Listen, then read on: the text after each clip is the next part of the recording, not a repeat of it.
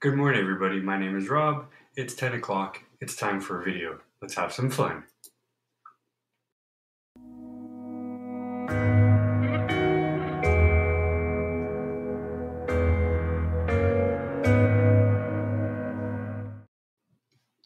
Good morning, everybody. My name is Rob. This is Altuniverse Live, the series that covers the more nerdy, geeky, and lighthearted um, topics.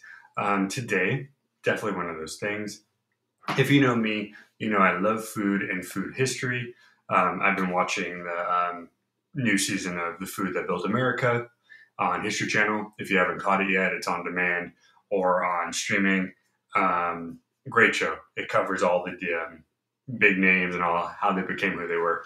Today, however, we're going to do something more closer to home. We're going to do the family, the most popular family dinner from 1910 to 2010. So a little previous to where we are now. Uh, but I guess we can kind of, as a bonus, just talk about what you know we do today. So let's jump in and talk about it.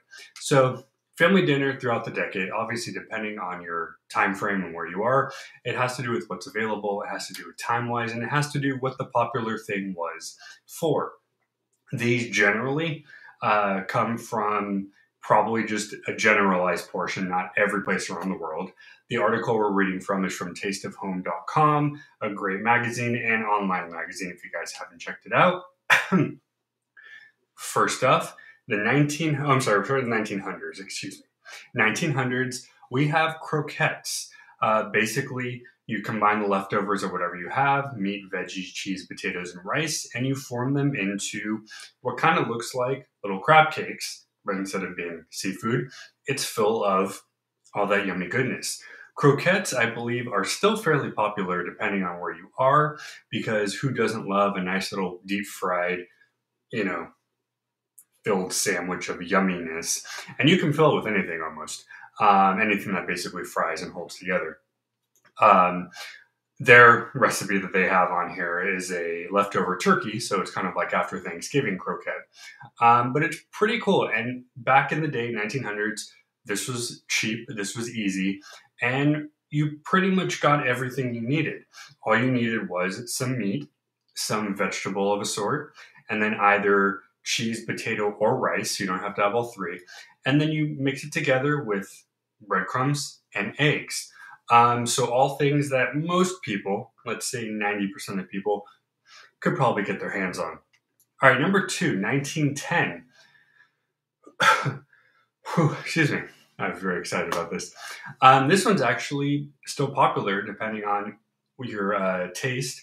Roast beef and potatoes. So we all know that barbecue is still popular to this day. And one of the favorites, I mean, I'm actually a fan of roast beef, um, of the meats is that. Um, again, pretty simple. It's basically the cut of meat. Um, I believe it was a cheaper cut of meat, so mostly anybody can get it. And then a side of potatoes. And again, if you're able to grow them, you're able to buy them, you had what you needed. You basted it in the sauce, and boom, you have a hearty meal. The nice thing about this was, and again, obviously we didn't have all the refrigeration and stuff, but it was a pretty filling meal. And if you were lucky enough to be able to store it, you might have some left over for the next day, depending. All right, next up, number three. 1920. This is one I'm not familiar with eating, though I have heard about it via Food Network. Chicken a la King. So basically, it's a rice uh, dish topped with vegetables, chicken, and sauce. Um, it was created by a chef at a upscale hotel in the 1920s. Um, obviously, we don't know who. They're saying that there's much contention as to who actually found it, uh, as people, there are several claims to it. But all it is is a very simple rice dish. What's great about this, too? Again, rice, chicken, veggies. Boom. Not super expensive ingredients for everybody. Oh, excuse me. oh, excuse me. Um, not super. Oh, excuse me. excuse me, um, in, um, ingredients for everybody. And it's, again, pretty filling. We're going to notice, I think, a lot of these things on here are really things that are easy, cheap, and quick, but full of enough protein to keep you able to, you know, do your work. All right, next up, we're going to 1930s.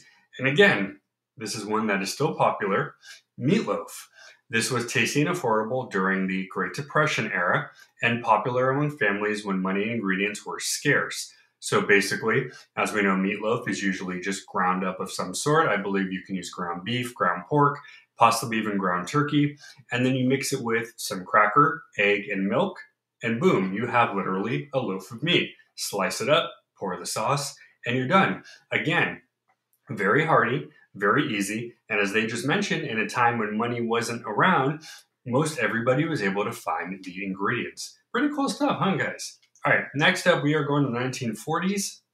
And again, one I've never eaten, but one that I have heard of chipped beef on toast. They call this a simple comfort food made up of chopped dry beef in a white sauce, and it was served to soldiers during World War II. So that's where it first started. And then, of course, as time went on, it became something you can make at home. And again, basically all it was was pieces of beef, white sauce, cook, boom, you're done. Um, it looks like from the image I'm looking at, you can dip um, stuff like crackers or bread if you had it, but it looks like kind of a imitation stew. Um, beef stew generally, um, if you're a soup fan, is also pretty hearty. Beef stew basically is pieces of meat, depending on what you choose, sauce, and then once in a while you can throw a veggie in there for some flavor, for some color, um, or just for some extra spice, depending. Um, again, nothing I've eaten personally, but looking at what it is, it seems like something I probably would have enjoyed because, again, meat, sauce. How can you go wrong? All right, number six on this list 1950s. Ah, the tuna noodle casserole. So, 50s were the time when you either loved or hated this dish, according to the article here. But it was very the begin. It was definitely the beginning of convenience. This is something where obviously at this point we had the refrigeration, we had the freezer. Uh, well, most people did, and you could basically throw it all in the pan, cook it, whatever you got for leftovers, either wrap it up or just put the dish into the freezer covered with, you know, foil or saran wrap, and you have a couple days worth of meals. Tuna noodle casserole is probably just one of many. I'm sure you can say like hamburger helper or other ground beef casseroles. You can probably say chicken casserole. Anything that you had, all it really was in this particular case for tuna was some packs of tuna, some pasta, and a couple veggies. You throw some breadcrumbs on top for crust, and boom, you're done. Usually, I think it was about 45 minutes to an hour, and that was it. Again, convenience because not necessarily of the cook time, but convenience because you just made yourself an entire week's worth of food. Excuse me, depending on how many people lived in the household. Um, again, I've eaten this before, I've eaten similar things before, it's not bad. It's not necessarily my go-to, mainly because I'm not a big cook. But it's also it's my my my, my tastes are a little finicky when it comes to eating, and stuff like that doesn't necessarily always fill me up. But it also doesn't always have things in there that I want to eat. So when it comes to a casserole or like a mix, I've got to be very particular personally about what I put in there. But I definitely do agree that it is nice to have you know a week's worth of food in in one pot, basically. It's the original one pot meal, guys. All right, 1960s. This is when apparently we were all enchanted with Julia Child. So of course, it made sense that a popular family dinner, coq au vin, one of her. Oh, excuse me. Oh, excuse me. One of her famous dishes, basically braised chicken in a nice sauce with some vegetables and potatoes. This is one of those things that nobody could duplicate, but you made your own version of it anyway because it still tasted good. So think of it, guys, as just kind of a roasted chicken with vegetables and potatoes. Um, the reason why this particular one was popular, like I said, was because she, that was her time. She was big on TV, cookbooks, all that stuff. Again, something that people would still eat today. Chicken, potatoes, and veggies is not that far off of something. It just really depends on obviously your time and your palate, of course. All right, number eight. Now we're hitting into the 70s. We have pasta primavera. Just like the tuna casserole, this is one of those anything you got in the cupboard, bam, you throw it in. So basically, in a, a, a skillet, or a pot, I guess, or a baking pan. You throw in your pasta, you throw in your vegetables, some spices, and I guess if you wanted to, you can throw in some meat like chicken, and you're done. Top it off with some sauce, and you again have meal for a week. Nothing too fantastic, but again, it's something people see. So if you notice there's a trend here, guys, a lot of the things that people ate in the past, we kind of are still eating. Excuse me, maybe not me personally, but things that, oh, excuse me, excuse me. Um, sorry, guys. Um, things that people still eat. It's probably called something different now. To me, this is kind of like cooked pasta salad.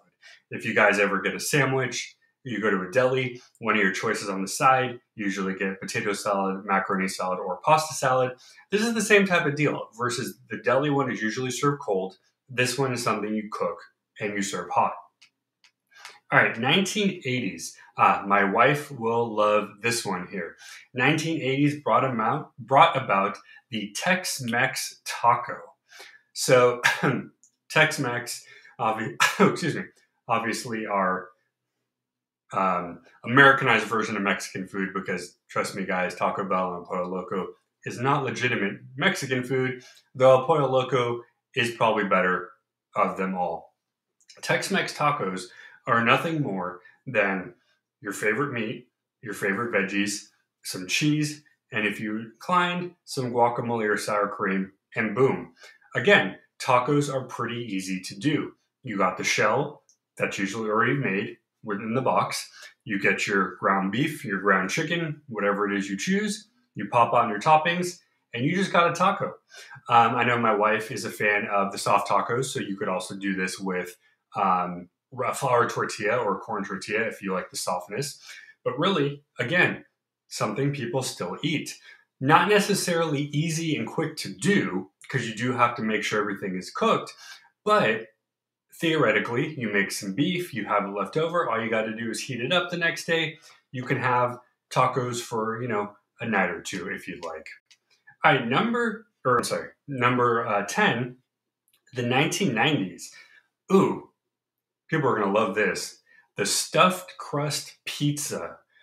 As if pizza wasn't bad enough for you already, let's fill the crust with cheese. All right, so obviously, anybody who's a fan of Domino's, uh, Pizza Hut, or even Round Table, I think, or I don't know about Round Table, Little Caesars, you have eaten the stuffed crust pizza. Literally, all it is, it's your same pizza you like, but there's cheese in the crust. Now, some people, like myself, go, hmm, why not just get a calzone? It's all wrapped up, you cut it open, it's basically like a pizza and a sandwich. You know, that's not for everybody. I do like calzones. Um, I, I had one the other day. Wasn't the best made, but you know, it's pretty good. It's basically pizza in a bowl. Um, but stuffed crust still is fairly popular. If you watch TV at all, you'll see a commercial for you know the next big stuffed crust pizza. Um, nowadays, with the health concerns, it's not necessarily promoted so much, but trust me, if you're nearby any pizza place, you will see stuffed crust pizza. All right, now, if that wasn't bad enough for you, we're going to the 2000s at number 11 bacon wrapped anything. Apparently, bacon's good. No, I do love bacon. And guess what? You can wrap anything in bacon. You can wrap chicken in bacon. You can wrap beef in bacon. You can probably wrap bacon in bacon. I'm sure people have done it. Generally speaking, in the 2000s, a lot of people were fueled by the Atkins diet and other no carb, so people were using a lot of meat. What's a cheap meat to get? Well, cheapish, it's bacon. And as I just mentioned, meatloaf, chicken breast, pork tenderloin, you name it. You can wrap it in bacon, you pop it in the oven, you now have double the amount of meat that probably anybody in their life wants to eat in one sitting. I kid for those who do it. Um, but it is something that definitely was popular. It still is popular, but again, with the health concerns, not everybody's eating bacon. But again, you eat it in moderation, you eat it correctly. Bacon is fine generally. All right, the last one here 2010 brought us the Instant Pot. And one of the most popular Instant Pot chicken. So, just like the coq au vin, you basically pop your chicken in the pot, you make some veggies on the side, maybe some potatoes if you want, and you have chicken. Chicken, chicken, chicken. Now, this usually wasn't necessarily supposed to last for days because usually you make this for a big uh, family, a big meal, and then you eat everything. And if there's some leftovers, you might have like a chicken sandwich for the next day. Oh, sorry, guys. Oh, sorry. Oh, sorry, guys, for the next day. Um, so, what what do we see? So while we talk, I'm going to look up what this decade is. So, what do we see from this list? It's really things that everybody has, um, you know, has eaten. Um, that's not. Um, how about that? So, it's really things that everybody likes to make. Oh, excuse me. To this day, um, a lot of it was protein based. A lot of it only needed to use things like pasta or rice, which again were fairly inexpensive to get. And most everything, minus a couple things that might take a few hours to boil, everything was pretty quick and easy. Um, now, really fast, we're going to end with you know some of today's popular ones. So today we have things. That's not right. Sorry, guys.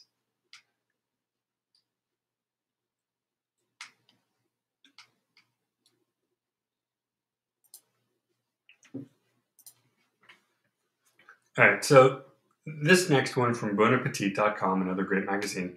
This is some of the most popular um, uh, meals from last year, actually.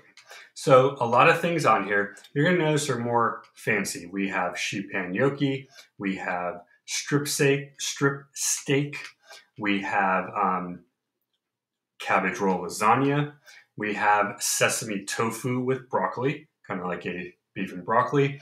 Um, and then we actually have some desserts like banana pudding and made from scratch oatmeal and chocolate chip cookies. So the only thing, obviously, because everything happening, this past year is kind of a bad example since a lot of people were at home making more. So you had a more variety of things. But I would bet you in a couple years, if we look back at 2020, we'll see that there was probably a dish like the ones on the list where it was basically either a one pot, a quick microwave, or just something you put together in a few minutes and you're done. Um, so hopefully you guys had a lot of fun. I had a lot of fun doing this. I learned a lot as well. Um, all right, so let's go through some of our comments. Ah, my wife, I love her. All right, so her first one, chipped beef. So yeah, so the reason why it was called chipped beef was tiny chunks of dried meat, kind of like you're chipping it off. To me, it kind of looks like jerky, and then after when you put it in the, the, the sauce, it kind of softens up and re-moistens. But yeah, chipped beef, kind of an odd word, but it's basically just for the tiny pieces. There we go. We have taco. It's a running joke in our household, guys. Next up, oh yes, cheesy crust. Um, let's see. And then, all right, so calzone tastes different. So, yeah, no, I get it. It does taste different. To me, it's just when you stuff anything in the crust, it kind of reminds me of a calzone personally. But yeah, you're right. It does have a different taste. And lastly, mm, bacon. Another inside joke here. All right, you guys, thank you so much for joining us. We had a few viewers on right now. I appreciate the love. Thank you so much. As always, guys, we got more surprises. If you haven't yet, please subscribe. YouTube, Twitch, and Twitter. The more you give to us, the more we can give back to you. And we have a lot of fun stuff coming up. If you haven't yet, or actually the tickets will be going on sale tomorrow, uh, we have a new paid event coming up all about art.